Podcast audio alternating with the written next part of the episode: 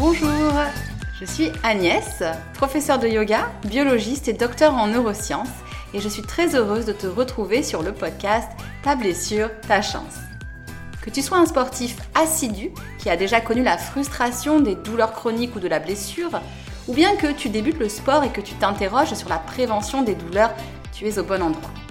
Dans ce podcast, je t'accompagne dans la gestion et la prévention des douleurs récurrentes et des blessures sportives grâce aux outils du yoga, des neurosciences et de la physiologie du sportif. Moi-même passionnée de sport, j'ai connu la frustration des blessures à répétition avant de découvrir les différents outils du yoga. C'est pourquoi j'ai décidé d'utiliser mes compétences et mon expérience pour aider les sportifs qui font face à des douleurs récurrentes ou à des blessures à s'épanouir dans leur activité sportive.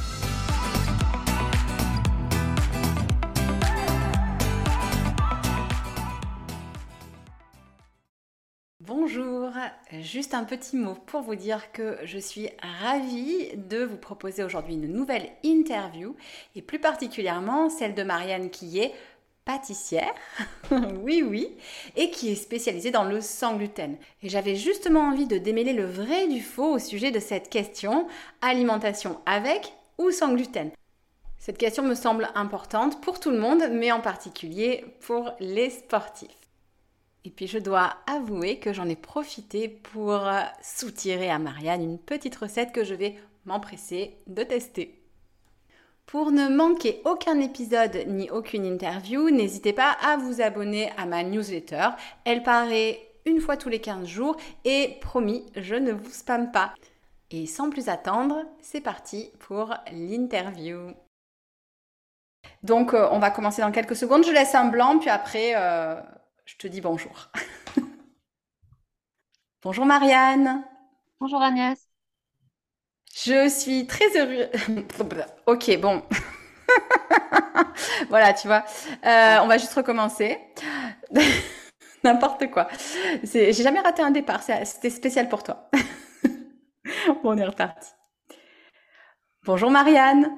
Bonjour Agnès. Je suis très heureuse de t'accueillir sur le podcast euh, à double titre parce que déjà, je suis sûre que tu vas apporter euh, plein plein d'informations sur ce podcast et donc euh, j'en suis ravie. Et puis ce matin, on en discutait en off, tu sais, j'étais à la radio, j'étais de l'autre côté du micro. Là, c'est toi qui es de l'autre côté du micro. Donc je suis très contente, c'est toi qui vas nous raconter plein de choses.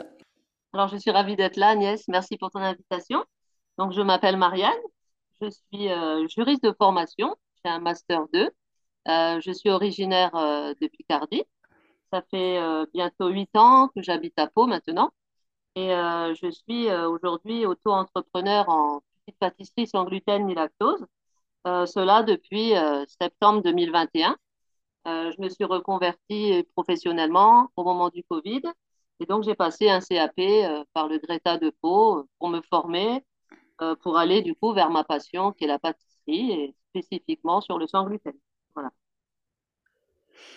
Ok, donc justement, euh, je voulais pas trop spoiler, mais l'idée c'est que tu viens ici nous parler de nutrition et de nutrition euh, sans gluten. Et comme je le fais souvent pour euh, ouvrir euh, cette cette interview, j'avais envie de te poser la question de type portrait chinois. Si tu étais une posture de yoga, laquelle serais-tu? Parce que bon, tu l'as pas précisé, mais tu es aussi une pratiquante de yoga. Alors, j'ai surtout deux postures. On va dire la posture de, l'arbre pour l'ancrage au quotidien, mais euh, celle qui me correspondrait le plus aujourd'hui, euh, elle est liée à mon rôle de maman seule, à tout gérer. Donc, celle que je préfère, ce serait euh, Shavasana, c'est-à-dire la posture de détente et de relaxation qui me fait beaucoup de bien au quotidien. voilà, dans tes séances ou moi toute seule chez moi quand je peux pour relâcher le corps, m'allonger, je mets mon petit masque sur les yeux et hop, ça me déconnecte euh, bah, du quotidien de, maman seule, euh, avec beaucoup de choses euh, à, gérer, organiser. Voilà. Oui, parce qu'en plus d'être entrepreneur, voilà, tu, tu gères aussi plein de choses. et justement, c'est vrai que je comprends, le Shavasana, c'est vraiment un moment où on n'a plus rien à faire, plus rien à penser, un moment de, de ressourcement. Et est-ce que tu veux rajouter des choses à ton sujet? Est-ce que tu as envie veux dire d'autres choses ou est-ce qu'on passe au vif du sujet? On peut passer au vif du sujet directement. Allez, c'est parti. Donc, la question, hein, le, Justement, le, sujet principal, ça va être gluten, or not gluten. Et j'avais envie pour commencer, peut-être que tu nous expliques ce qu'est le gluten, où est-ce qu'on le trouve et est-ce qu'un sportif en consomme en général beaucoup? Alors en fait, le gluten, euh, bah, c'est un mot que je connaissais pas trop finalement. Euh, je suis partie de mes soucis euh, personnels de digestion, on va dire. du coup, le gluten est, une, est un terme qui voudrait dire c'est une colle, une colle, une gomme, en fait, c'est ça que ça signifie, ça vient d'un terme latin. Et donc, c'est un réseau glutineux, un ensemble de protéines qu'on trouve dans beaucoup de céréales. Et donc, on a un petit moyen mnémotechnique de se rappeler dans quelles céréales on le trouve? Donc, l'acronyme, c'est SABO, comme un sabot, S-A-B-O-T. Le S pour seigle, le A pour l'avoine, le B pour le blé, euh, le O pour l'orge et le T veut dire triticale, qui est en fait une, une céréale hybride. Voilà. On trouve donc ce réseau glutineux dans, dans, beaucoup de céréales et dans beaucoup de dérivés de produits euh, industriels, notamment les farines, le pain, les biscuits. Donc, euh, effectivement, pour moi, les sportifs qui mangent bah, pas que des pâtes, mais qui mangent pas mal de céréales, risquent de tomber sur du gluten. Voilà, euh, avec le fait qu'ils mangent des, féculents. Euh, traditionnellement, il y a du gluten dans, les aliments au quotidien, surtout les pâtes et le reste, les biscuits, ça dépend comment se nourrissent les sportifs. Après, bah, il n'y en a pas euh, forcément, bah, il y en a pas dans les fruits, tout ça. Donc, c'est plutôt dans le pain, dans les farines et tout ce qui va être dérivé. Donc plutôt tout ce qui est blé en fait. Voilà, le blé. Le blé pas, que blé, mais on va dire que globalement, l'alimentation, euh, c'est enfin, c'est vrai, hein, on a beaucoup d'aliments, euh, notamment pour apporter de l'énergie, qui vont être faits à base de, de blé. C'est ça. Et du coup, et en ce moment, et c'est vrai que c'est aussi pour ça que euh, je tenais à, te faire venir sur le podcast, on parle beaucoup d'alimentation sans gluten, on parle d'intolérance, d'allergie, et c'est un peu un sac de nœuds tout ça. Est-ce que tu pourrais nous expliquer la différence justement entre l'allergie, l'intolérance, etc., euh, etc. Alors l'intolérance, en fait, c'est une maladie auto-immune. On appelle ça la maladie cœliaque. Donc le dépistage, il se fait euh, par une prise de sang. On a donc des anticorps spécifiques à la maladie. Alors l'intolérance, c'est en fait l'incapacité du corps à digérer ou à absorber certains aliments. Donc les personnes qui sont cœliaques ne tolèrent aucune trace de gluten, donc elles doivent faire à manger pratiquement elles-mêmes. C'est très contraignant. Euh, L'incidence, ce sont que les villosités de l'intestin, elles se détruisent.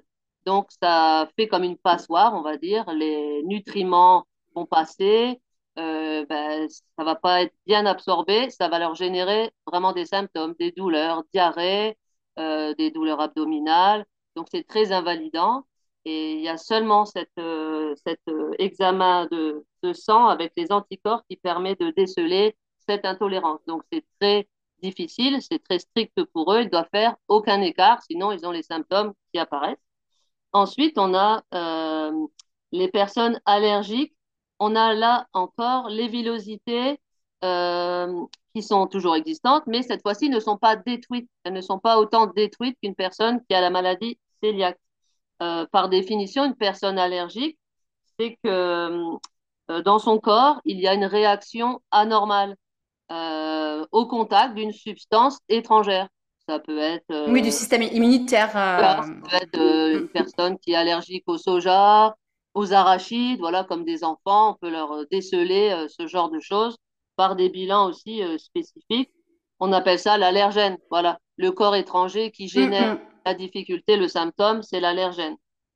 Alors, euh, l'allergie, en fait, elle met en cause le système immunitaire, c'est ce que tu disais, Agnès. Et là, les symptômes peuvent être nombreux et variés. Voilà. Et ça peut générer donc, oui, et, plus. Mais, ça, on le sait, euh, j'imagine, euh, euh, relativement tôt. Hein, L'allergie, je, suppose que tu vois assez vite, parce que les réactions allergiques, elles, vont être de, quel type? Comme une allergie classique, c'est-à-dire, par exemple, je sais pas, je vais faire, je vais gonfler, je vais me gratter. C'est ça. Alors ça peut être, bah, ça peut être c'est souvent chez les enfants. Il y a des allergologues qui vont faire mm. des tests cutanés avec les petits, aiguilles là, et action d'eczéma, donc euh, des plaques, euh, euh, des œdèmes, des soucis pour respirer. Et là, on va voir, avec un nombre d'aliments testés, lequel les fait réagir. Voilà. C'est ça qu'on appelle l'allergie. Le corps se met en défense et le corps reconnaît comme un danger l'allergène qui apparaît et qui fait une réaction. Voilà. D'accord. Et justement, alors, en fait, le point où je voulais en venir, parce que là, tu nous as dit intolérance euh, égale maladie cœliaque. Euh, je sais que quand on a la maladie cœliaque, on s'amuse pas à, à prendre ne serait-ce qu'une trace de gluten. Or, il y a quand même des gens qui se disent intolérants, mais qui n'ont pas la maladie cœliaque. Alors, qu'est-ce que qu'est-ce que tu en penses?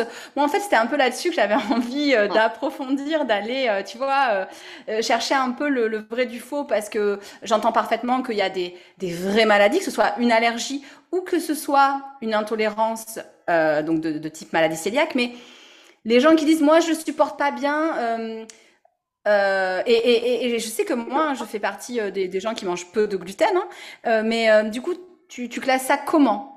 Alors, ben, justement, ça rebondit sur mon cas personnel. Moi, je n'ai pas la maladie cœliaque. J'ai donc recherché les anticorps. Je n'ai pas ces anticorps. Je n'ai pas la maladie cœliaque. Par contre, on dit que j'ai la sensibilité non cœliaque au gluten. C'est comme ça que ça s'appelle. C'est-à-dire que le corps, il a peut-être un degré de tolérance. Moi, c'est mon cas. Je mange mes productions sans gluten, mais il m'arrive d'avoir des petits encas que j'ai achetés euh, pour aller genre marcher ou faire une activité sportive et il y a du gluten dedans. Mais par contre, je ne suis pas malade, je n'ai pas mal, c'est que j'ai certainement un degré de tolérance. Si j'en consommais trop, je pense que j'aurais beaucoup plus de symptômes. Pour moi, il n'y a pas un effet de mode du sans gluten comme on entend.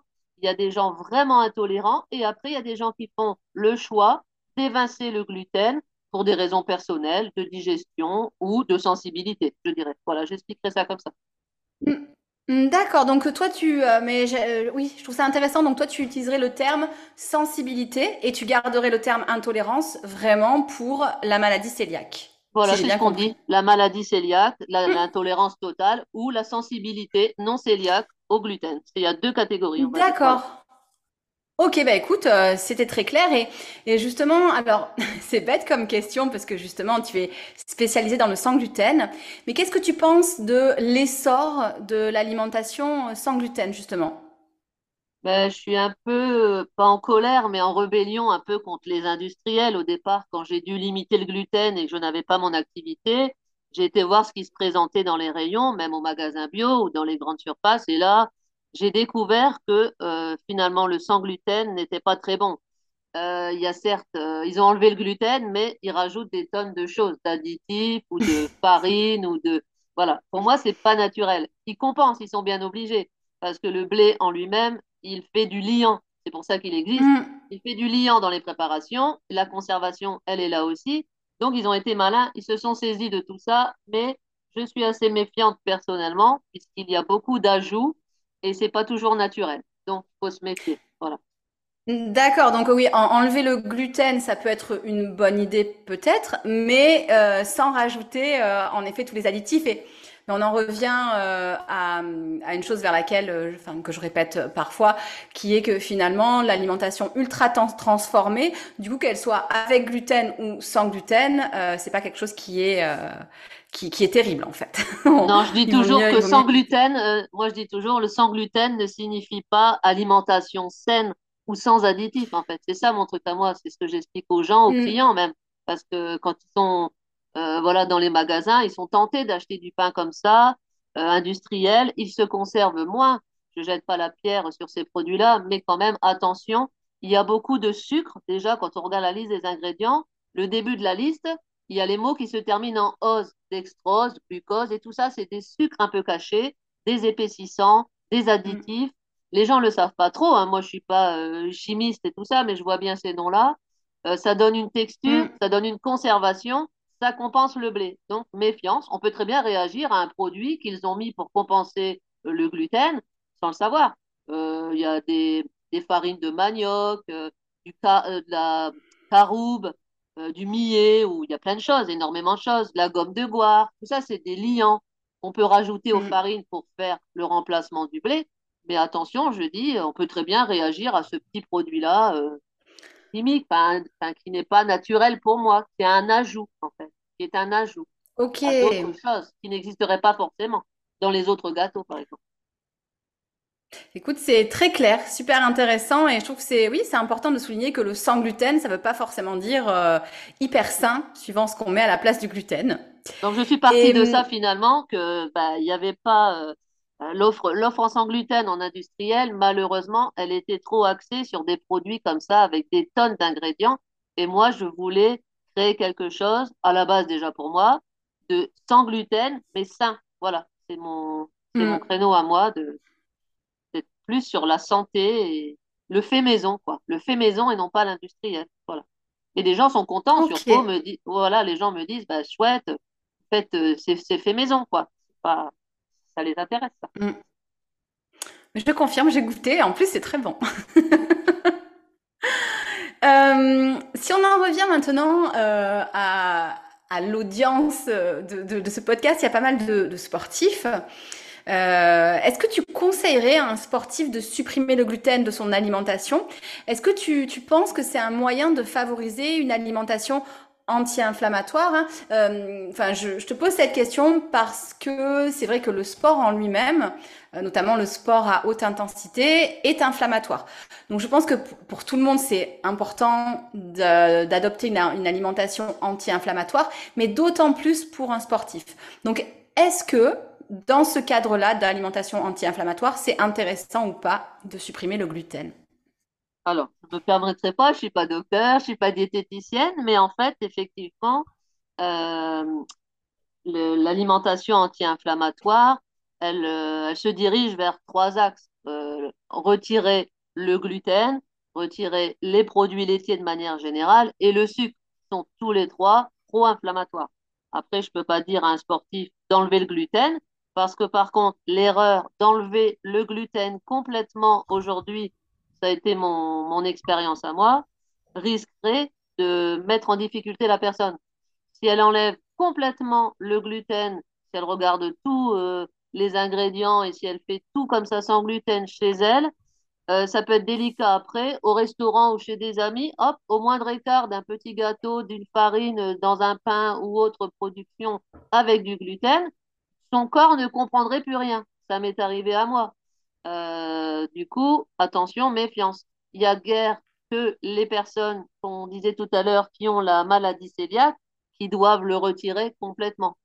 Je ne pense pas qu'il faille euh, le supprimer. Par contre, limiter, oui, certainement, euh, dans le choix alimentaire pour un sportif. Voilà, si il veut éviter, bah, il fait attention, il regarde les paquets, il prend des pâtes sans gluten. Le goût n'est pas très différent. Le pain sans gluten, il est plutôt bon. Et donc, euh, effectivement, dans le cadre d'une alimentation saine, euh, il faut privilégier euh, bah, les choses antioxydantes, des fibres, manger varié, des choses colorées. Voilà, c'est des choses de base que moi, j'ai mm. appris au gré de mes lectures aussi. Quoi, mais j'aime beaucoup ta réponse parce que, bah, comme tu le sais, en, yoga, l'équilibre est une notion centrale, que ce soit sur le tapis, hein, mais que ce soit aussi euh, en, dehors du tapis. Et euh, justement, euh, est-ce que tu penses qu'on peut trouver facilement un équilibre dans la consommation de gluten?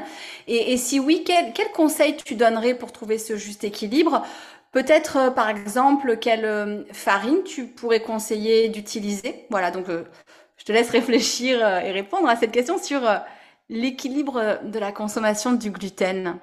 Moi, je suis favorable au, au régime un peu méditerranéen, tu vois, de, d'avoir beaucoup de choses, comme je disais, colorées, euh, multiplier les huiles. On dit que c'est anti-inflammatoire, c'est antioxydant, ça évite aux mm. cellules de s'oxyder dans le corps.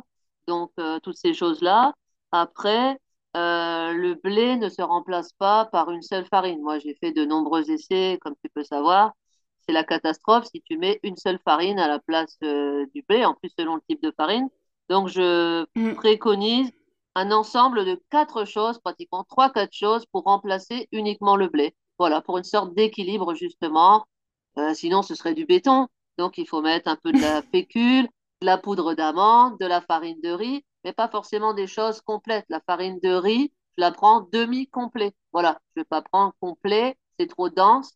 Après, il y a un indice glycémique élevé dans la farine de riz, donc méfiance. Quand on en met à la place du blé, il faut compenser avec du sarrasin, avec la poudre d'amande, la fécule. Sinon, euh, celui qui mange sans gluten maison, mais avec que de la farine de riz, l'indice glycémique, il est très élevé au niveau de la farine de riz, dans le riz aussi courant. Hein. Donc, méfiance. C'est tout un équilibre, c'est comme tu dis, comme en yoga. Dans l'alimentation, pour moi, c'est pareil. Il faut varier à la fois euh, ben, les huiles, les légumes, pour avoir des fibres pour le microbiote, et après, éviter les produits industriels, comme on disait tout à l'heure, éviter de manger trop de sucre, diminuer les quantités de sucre, c'est pas forcément euh, euh, très important, et surtout éviter le sucre blanc. Donc à ce moment-là, prendre du sucre de fleurs de coco, des choses comme ça, qui sont euh, qui ont moins d'impact pour les diabétiques. Moi, il y a des clients qui me demandent de mettre moins de sucre. Dans ce cas-là, des fois, je peux mettre du sucre de fleurs de coco. On en met moins, il y a un pouvoir sucrant, mais il y a moins d'impact sur la glycémie. Voilà. Donc pour moi, tout est une question d'équilibre dans tout ça.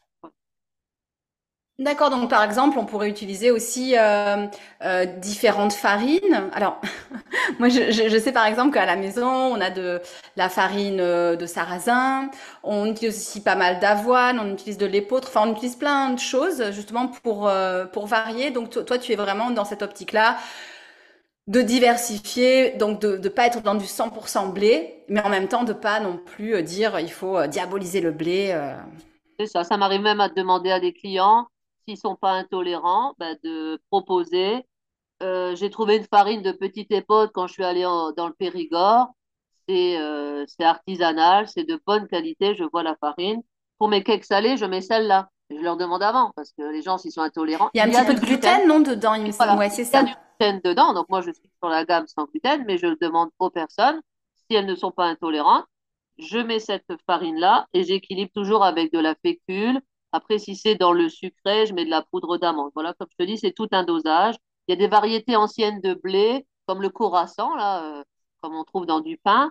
Euh, c'est des variétés mm. anciennes de blé où le gluten est beaucoup moins présent. Ce qui pose problème aujourd'hui, c'est le blé moderne qui a été modifié avec les pesticides et tout ça. Moi, je suis très, très rebelle et anti tout ça, mais c'est ça qui a, qui, a, qui a changé et qui fait que les gens aujourd'hui, de plus en plus, et déjà dans mes clients, ont des troubles digestifs. Peut-être que c'est lié à tout ce qui a été mis dans les champs, je ne sais pas. Je ne sais pas. En tout cas, le blé d'avant n'est plus le blé d'aujourd'hui. Voilà. Sachant qu'en termes euh, inflammatoires, l'impact peut être digestif bien sûr, mais on peut aussi avoir un impact, et là notamment c'est ce qui peut intéresser les, les sportifs, un, un, impact par exemple sur les articulations. Donc c'est pour ça que c'est euh, vraiment, je pense que le mot anti-inflammatoire, euh, c'est quelque chose qui, qui parle aux, sportifs ou même aux, yogis qui ont envie d'être bien sur leur tapis et de pouvoir bouger sans, sans douleur. Et, Justement, quels aliments, euh, bon, tu en as déjà cité, est-ce que tu as d'autres aliments anti-inflammatoires à, à, nous citer que tu utilises au, quotidien? Et peut-être même, est-ce que tu as une recette à nous partager? Alors, j'ai surtout euh, au quotidien euh, le fait de varier les huiles, de mettre des choses colorées, comme je te disais. La patate douce, finalement, elle est anti-inflammatoire. Je l'ai appris il n'y a pas longtemps. Je me fais des frites de patate douce. Ah, en plus, c'est trop bon. Et j'en ai trouvé là une variété du Portugal qui est violette et qui est très bonne. Je me suis régalée avec ça. Donc, euh, tu peux mettre juste un peu d'huile d'olive dessus. Donc, c'est très bien. Tu peux acheter euh, des graines, les, tous les oléagineux que tu peux connaître, les amandes, les noix du Brésil, etc. Bon, faut pas en abuser. On dit une poignée par jour, grand maximum, parce que ça contient des antioxydants, des oméga 3, des fibres. Donc ça, c'est un bon cocktail pour un sportif et pour euh, une personne qui fait du yoga déjà. Donc ça, ça fait partie de mon quotidien. Et après, tout ce qui est euh, petits poissons gras. Alors, euh, sardines, maquereaux ou le, le foie de morue aussi. Voilà, des choses comme ça. C'est anti-inflammatoire, c'est des bonnes huiles. Il faut varier les huiles aussi, c'est ce qu'on dit, quand on est à une seule huile, et avoir une assiette équilibrée, colorée et avec des fibres. Voilà, pour, mais ça fait complètement écho à, euh, à l'épisode qu'on a enregistré avec euh, Stéphanie, qui est micronutritionniste et euh, qui, qui reprend ces mêmes, finalement, voilà, ces mêmes conseils. Est-ce que, du coup, est-ce que tu as une recette, une toute petite recette J'ai plus les quantités en tête exactement, mais les personnes pourraient. C'est pas grave, tu me dis juste. Mais voilà, j'ai une recette de pancake que j'ai découvert avec voilà du sans gluten pour trouver du moelleux dans les pancakes, sinon j'arrivais pas avec la farine de riz, c'était toujours sec, c'était pâle comme couleur. Et ben en fait, j'ai intégré de la banane. Donc il y a de la farine de riz demi-complet, il y a de la fécule de maïs, il y a de la banane écrasée, il y a un œuf et un petit peu de lait végétal. Voilà, j'ai plus les quantités en tête, mais ça donne du moelleux, un peu de sucre roux et hop, la couleur elle est dorée, elle est moins pâle que si c'était de la farine de riz. Ça donne le moelleux, c'est, ça donne de l'énergie. Il y a les fibres de la banane, le magnésium, les protéines, de l'œuf. Donc ça, c'est à la fois pour le petit déjeuner ou pour le goûter. Voilà, ça, ça peut être pour les sportifs et pour les gourmands, c'est pour tout le monde. Voilà. Celui qui veut la recette, il me le demandera. Euh, j'ai plus les quantités en tête, mais voilà. Je récapitule. Euh, tu as dit euh, farine de riz, fécule de maïs, banane écrasée, un œuf, du lait végétal et une pointe de sucre roux, c'est ça? Voilà, pour faire une petite coloration euh, sympathique. Voilà, c'est très moelleux, ça se garde au frais. Vous pouvez les tiédir après une fois qu'ils sont cuits. Vous pouvez même les congeler. C'est un petit déjeuner équilibré, sain, qui, qui mixe à la fois l'œuf, les protéines, le fruit, du lait végétal. Voilà, c'est nourrissant. Et Facile à emporter aussi. C'est ça, dans une petite boîte, une box, comme ça. C'est très mm. savoureux. Voilà. Génial. Écoute, euh, merci pour, euh, pour cette recette. Euh, y a-t-il d'autres éléments que tu souhaites partager avec nous? En fait, je conseillerais aux gens bah, d'acheter ou de consulter des, des bouquins. Il y en a plein, il y en a plein sur le sang gluten pas se noyer non plus dedans, mais voilà, éviter au maximum les choses industrielles, hein, sauf si on n'a pas trop le choix ou si on est pressé. Mais comme je disais tout à l'heure, il y a beaucoup de choses dans les produits industriels et surtout éviter les mix de farine. Ça, c'est la grande arnaque. Euh, tu vois ça dans les magasins bio ou en grande surface, mix mm. de farine sans gluten. C'est idiot parce que tu peux le faire toi-même. Tu prends 3-4 farines et ça fait un mix en fait. Au moins, c'est fait maison parce qu'après, tu sais pas s'il y a des traces, tu sais pas vraiment la production. Enfin, euh, tu sais pas euh, s'il y a des choses volatiles. Il y a déjà des gens qui m'ont demandé, qui ont l'intolérance. Là, tu fais tes choses toi-même. Tu fais tes mélanges à ton goût, à toi, avec les farines, selon ta recette aussi. Je vais pas mettre du sarrasin dans des cakes au citron parce que la couleur, elle va être un peu grise. Je peux en mettre dans les crêpes. Voilà, j'adapte en fonction de mes recettes.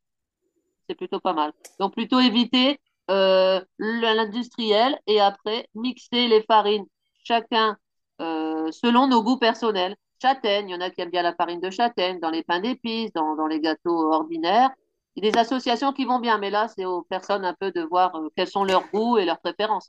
Ils vont faire des essais. Il faut faire des essais. Hein. Toujours comme un chimiste, mais sans chimie, parce que moi, c'est que des produits naturels. Il y a des tonnes de, il y a des tonnes d'astuces de, de, choses différentes. Il y a de la farine de millet, il y a du sorgho, il y a la banane verte, euh, il y a il y a des choses incroyables dans les magasins. Après, des fois, c'est cher au kilo. J'ai pas tout essayé, mais il y a des trucs surprenants qui existent en farine. D'accord. Et donc, donc, en fait, tu conseillerais quelque part d'être un peu curieux, de tester en, en, s'appuyant peut-être quand même sur des livres. Ça peut aider de ne pas partir complètement à l'aveugle. Et euh, justement, est-ce que tu, tu, as des ressources, que ce soit euh, des vidéos ou des livres à, à conseiller aux auditeurs? Alors, j'ai des blogs, en fait. C'est moi qui les ai découverts par Instagram. Ce sont des filles et souvent des mamans qui sont euh, à la maison avec des enfants ou un mari qui a des intolérances, qui ont dû réadapter leur alimentation. Donc, il y a notamment le blog Intol Heureuse. Donc, ça s'écrit euh, comme Intol intolérante, mais heureuse, le mot est mhm. accroché. Ensuite, il y a une fille qui s'appelle, si on tape quinoa et basmati, tout accroché. Sur Google, on trouve le blog d'une fille qui fait des recettes assez sympas, originales. Après, une autre qui s'appelle Free Cocotte et qui propose aussi des tonnes de recettes, du pain en sarrasin, des cookies à la farine de châtaigne. C'est pareil, elle fait ses petits mélanges à elle. Chacune, on a un peu notre petite touche, en fait. Et après, au niveau euh, ressources vidéo, moi, j'aime beaucoup Marion Kaplan, euh, qui est une naturopathe à l'origine, qui a mis en, place le vitaliseur là, pour cuire les aliments sans perdre les nutriments.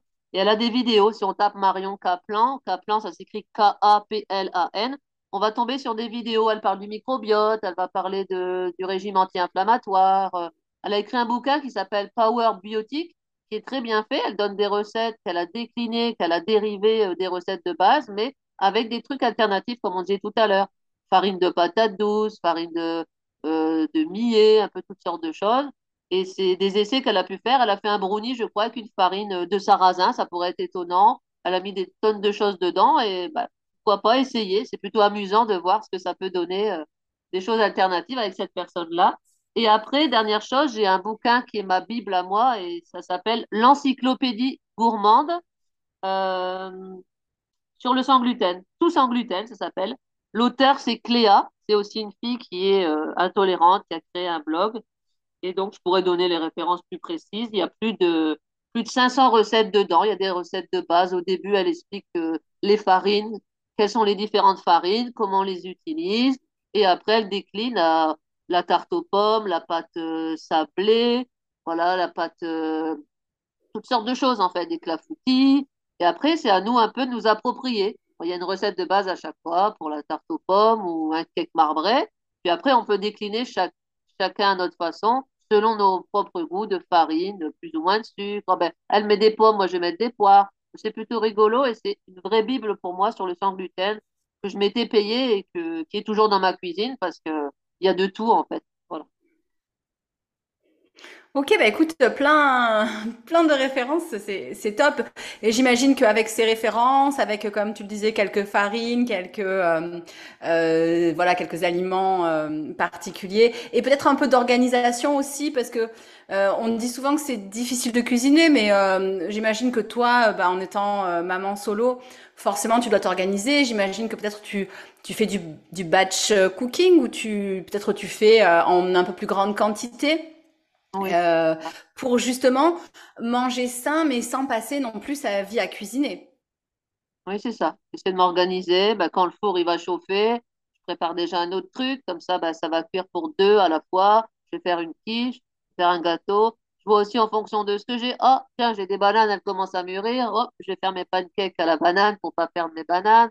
Voilà, j'improvise, mais en même temps, je m'organise pour pas gâcher, recycler des choses et puis euh, M'organiser, oui. Faut être organisé euh, parce que bah, moi, sans gluten, je fais attention, j'achète rien d'industriel, donc je dois anticiper toujours mes menus et je fais des quiches, hein, des choses basiques, mais il faut un minimum d'ingrédients à la maison, euh, telle farine, la crème de riz pour remplacer la crème fraîche, la margarine. C'est toujours un, un stock de base de tout en plus de mes farines. Comme ça, ça me permet toujours de faire quelque chose, des crêpes, des quiches, des cakes salés, sucrés. J'ai des bases, toujours de tout à la fois sucré et salé. Hmm. Écoute, j'avais envie de finir avec euh, la, dernière question que, enfin l'avant-dernière question que je pose euh, dans le podcast. Si tu avais un conseil ou un enseignement à transmettre sous forme d'une phrase à nos auditeurs, ça peut être bien sûr une citation, qu'est-ce que tu nous transmettrais? Alors je reviendrai moi à Hippocrate qui disait euh, que ton aliment soit ton médicament parce qu'en fait tout est dans l'assiette si on a une assiette équilibrée, colorée, antioxydante, comme on disait, variée, euh, déjà, si on a ça, un bon sommeil et une activité sportive régulière, pour moi, c'est déjà la base. Il n'y a pas besoin après d'aller chercher des compléments alimentaires, parce que moi, déjà, je ne les tolère pas personnellement. Donc, je suis sur cet acte-là de privilégier une assiette euh, peut-être des fois basique, mais saine, gourmande, avec, euh, ben, comme on disait tout à l'heure, des huiles variées, euh, des légumes variés pour avoir des fibres. Toutes les bases sont déjà dans une assiette, c'est pas la peine d'aller chercher, sauf si on a une grosse carence de quelque chose. Mais euh, pour moi, la santé est déjà dans l'assiette, dans l'activité sportive et euh, avoir un bon sommeil. Voilà, gérer le stress, les émotions. Ça, pour moi, c'est une sorte de mm. packaging important pour être en équilibre. un packaging, oui, j'aime beaucoup. Voilà. Euh, oui, en effet, euh, oui, cette histoire de, de complément bien sûr que, euh, et c'est marrant, j'en discutais euh, toujours avec Stéphanie, on a fait un live et elle racontait justement que l'important c'était d'équilibrer dans son assiette. Alors elle, elle est pour les compléments alimentaires dans certaines, à certaines saisons par exemple, pour certaines personnes. Donc euh, voilà, mais je pense que vous avez un peu cette, euh, même philosophie d'aller chercher ce dont on a besoin dans l'assiette et voilà, notamment quand on est sportif, l'assiette elle va impacter également sur notre pratique et sur euh, sur les, les douleurs qu'on peut ressentir. Donc c'est c'est vraiment vraiment important. Je te rejoins. dernière question. Comment est-ce qu'on peut te retrouver et est-ce que tu as des, des actualités à nous partager? Alors, pour me retrouver, déjà, euh, moi j'aime bien le contact direct avec les personnes. Donc, euh, il y a des dates où je suis sur les marchés, je fais souvent des publications, soit sur Instagram, soit sur Facebook. J'essaie de privilégier les commandes euh, un petit peu à l'avance pour moi savoir un petit peu ce que je vais produire pour pas gâcher, vu que le sans gluten est plus cher. Donc, mon site internet s'appelle Les Délices sans gluten de Marianne. Je suis assez bien placée. Niveau visibilité, parce que j'ai de bons avis, donc ce qui me génère des nouveaux clients euh, bah, qui m'appellent après derrière, c'est plutôt sympa. Là, sur ce site internet, vous allez retrouver euh, bah, mon, téléphone, les avis des personnes, quelques photos de ce que je produis et euh, je mets aussi des dates. Mais après, c'est bien que les gens m'appellent, comme ça ils savent où je suis et j'explique souvent quelle farine je mets dans telle recette. Comme ça, ils ont déjà une idée parce que moi j'ai des gens qui m'appellent en disant là là, ben, moi je peux pas euh, prendre de, de fruits à coque. Donc par exemple, la poudre d'amande que je peux mettre dans un gâteau, pour eux c'est pas possible. Donc j'aime bien échanger avec les personnes pour vraiment m'adapter à la personne. Voilà. Après, j'ai un compte Instagram. Ça s'appelle les délices sans gluten peau. Donc tout est attaché en minuscule. Et le petit tiret entre gluten et peau, c'est le tiret du bas. Voilà, j'essaie de communiquer, de faire des publications à ma façon et de privilégier euh, voilà, des photos. Je sais pas encore me filmer en train de faire euh, la production, tout ça, mais euh, voilà, je vais évoluer. Et, moi, j'ai déjà pas mal de personnes qui me suivent, mais je remarque que sur le marché, il y a des fois des personnes qui arrivent et qui m'ont uniquement vu par Instagram. Donc, c'est quand même important d'être sur les réseaux, même si je ne suis pas 100% favorable. Voilà.